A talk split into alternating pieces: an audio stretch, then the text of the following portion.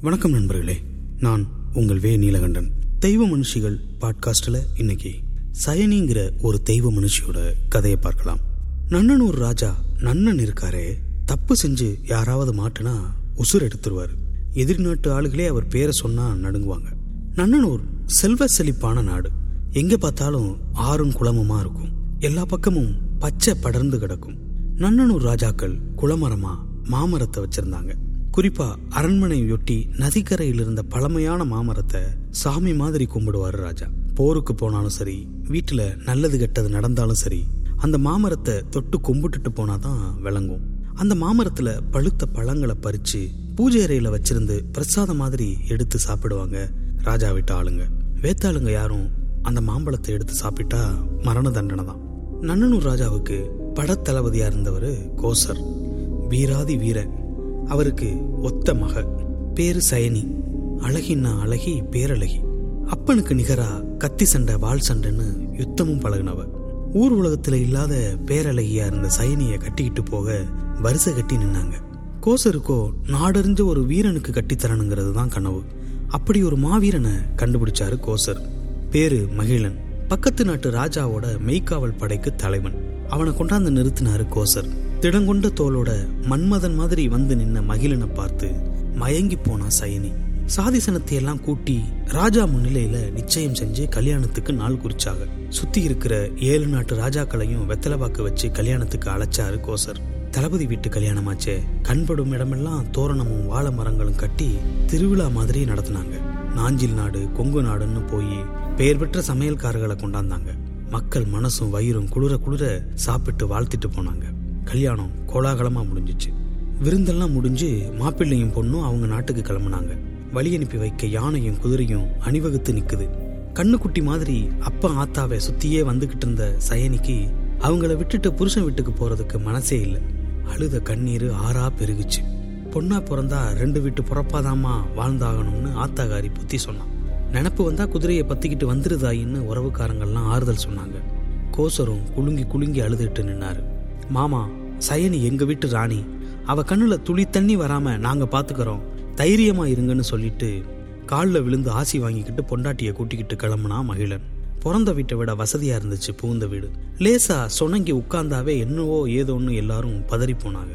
சொக்கு பொடிக்கு மயங்கின ஆளு மாதிரி அவளையே சுத்தி சுத்தி வந்தான் புருஷங்காரன் ஒரே மாசத்துல மகராசி முழுகாம இருந்தா மகிழனுக்கு சந்தோஷம் பிடிபடலை. குடும்ப வாரிசை வயிற்றுல சுமந்துக்கிட்டு இருந்தவளை ஈ எறும்பு அண்டாம பாத்துக்கிட்டாங்க எல்லாரும். ஊரெல்லாம் கூட்டி விருந்து வச்சான் மகிழன் நாட்டில் இருக்கிற கோயில்களுக்கெல்லாம் கொடை கொடுத்து அனுப்புனான்.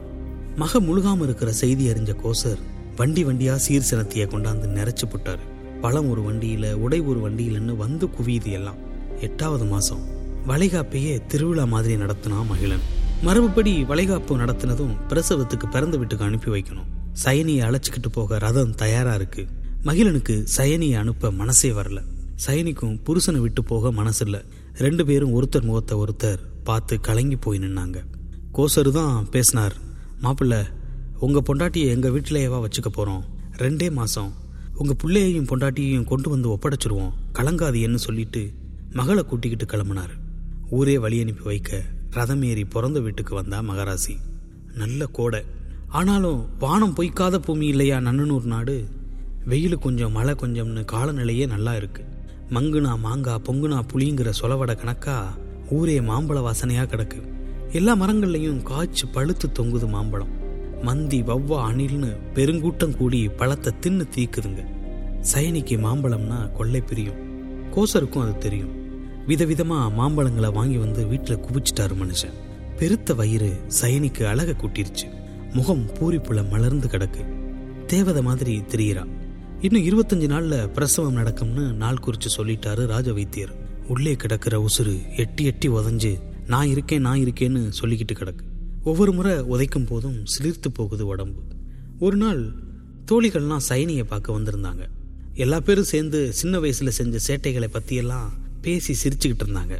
அதையெல்லாம் கேட்டு திரும்பவும் தோழிகளோட சேர்ந்து ஆற்றுல குளிக்கணும் போல இருந்துச்சு சைனிக்கு.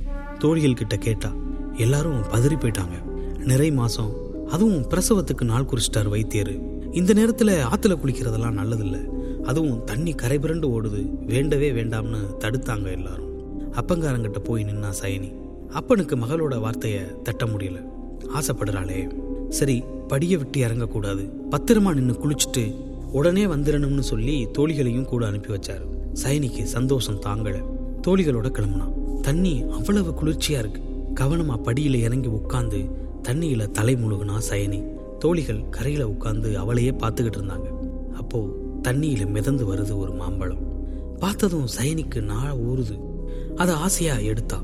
அந்த பழத்தோட வடிவத்தை பார்த்ததும் தோழிகள் எல்லாம் பதறிட்டாங்க. ஐயோ சயனி அதை தண்ணியிலே விட்டுடு. அது ராஜாவோட மரத்துல காய்ச்ச பழம். நாம சாப்பிடக்கூடாது. அப்படியே போட்டுடுன்னு எல்லா பிள்ளைகளும் கத்துனாளுங்க. சயனிக்கு அதெல்லாம் காதில் இறங்கல. ஆசையா கடிச்சு ருசிச்சு சாப்பிட்டான் இது வரைக்கும் சாப்பிட்ட மாம்பழங்கள்லயே இணையில்லாத சுவையா இருந்துச்சு அது.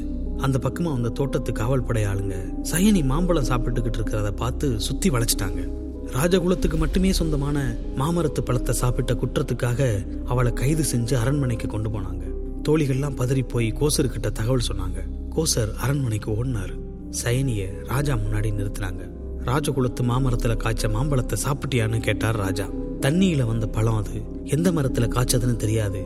ஆனா அது இணையில்லாத ருசியோட இருந்துச்சு. அதனால சாப்பிட்டேன்னு சொன்னா சயனி ராஜகுலத்தோட சொத்தை அனுமதி இல்லாம அபகரிச்சதோட அவமதிச்ச குற்றத்துக்காகவும் மரண தண்டனை விதிக்கிறேன்னு தீர்ப்பு சொல்லிட்டாரு ராஜா. ராஜாவோட தீர்ப்பை கேட்டு மயங்கி விழுந்துட்டா சயனி எல்லா பேரும் திகச்சு போயிட்டாங்க. கோசரு கதறி அழுவுறாரு. சயனி முகத்துல தண்ணி தெளிச்சு மயக்கம் தெளிவிச்சு சிறைக்கு கொண்டு போனாங்க. மகிழனுக்கு தகவல் போச்சு. பதறிப்பை ஓடியாந்தான். அரண்மனைக்கு ஓடி போய் மன்னனை சந்திச்சு மாம்பழத்தை தின்ன குற்றத்துக்காக எடக்கி எட பொண்ணும் எண்பத்தோரு யானைகளும் தண்டமா தர்றேன். சைனியை விட்டுருங்கன்னு கெஞ்சினான். மன்னன் ஒப்புக்கல. தீர்ப்புன்னா தீர்ப்பு தண்டனைனா தண்டனைன்னு சொல்லிட்டாரு. ஊருக்கு ஒதுக்குப்புறமா இருக்கிற கொலைக்களத்துல வச்சு பவுத் புள்ளக்காரிக்கு தண்டனையை நிறைவேற்றிட்டாங்க கொதிச்சு போனான் மகிழன். உடனே தன் படையை திரட்டிக்கிட்டு அரண்மனைக்குள்ள புகுந்தான். மன்னன் குலதெய்வமா கருதுன அந்த காவல் மாமரத்தை வெட்டி வீழ்த்தினான். மெய்காப்பாளர்களை கொன்னுட்டு மன்னனையும் கழுத்தறுத்து போட்டான். சயனி இல்லாத உலகத்துல வாழை பிடிக்காம வாழால கழுத்து அறுத்துக்கிட்டு அவனும் செத்து போனான். மகளும் மருமகளும் செத்து போன தெரிஞ்சு கோசரும் ஈட்டிய சொருவிக்கிட்டு போய் சேர்ந்துட்டாரு. இந்த சம்பவத்துக்கு பிறகு நன்னன் ஒரு நாடே வறண்டு போச்சு. வெப்பக்காடா மாறிடுச்சு. மழை தண்ணி இல்ல. எல்லா ஜனங்களும் வறட்சியில வெந்து சாகுது. பௌத்து புள்ளக்காரிய அநியாயமா பழி வாங்கினதுதான் காரணம்னு மக்கள் எல்லாம் பேசிக்கிட்டாங்க. பரிகாரமா செத்து போன சைனிக்கு அவ விழுந்து கிடந்த மயான கொலைக்களத்திலேயே மண்ணெடுத்து செலவடிச்சு காவல் தெய்வமா வச்சு கும்பிட ஆரம்பிச்சாங்க. எல்லாரும் கையெடுத்து வணங்கின பிறகு சயனி சாந்தமானான். நிலம் பச்சை பூக்க ஆரம்பிச்சிச்சு. சயனிக்கு சாவு இல்ல. காத்தோட காத்தா இன்னமும் உயிரோட தான் உழவிக்கிட்டு தெரிகிறான் பொள்ளாச்சியிலேருந்து பதினஞ்சு கிலோமீட்டர் தொலைவுல இருக்கு ஆனமலை. இப்ப போனாலும் அங்கே ஆங்காரமா படுத்திருக்கிற சயனியை பார்க்கலாம். இப்போ அவளை எல்லாரும் மாசாணி மாசாணின்னு கூப்பிடுறாங்க.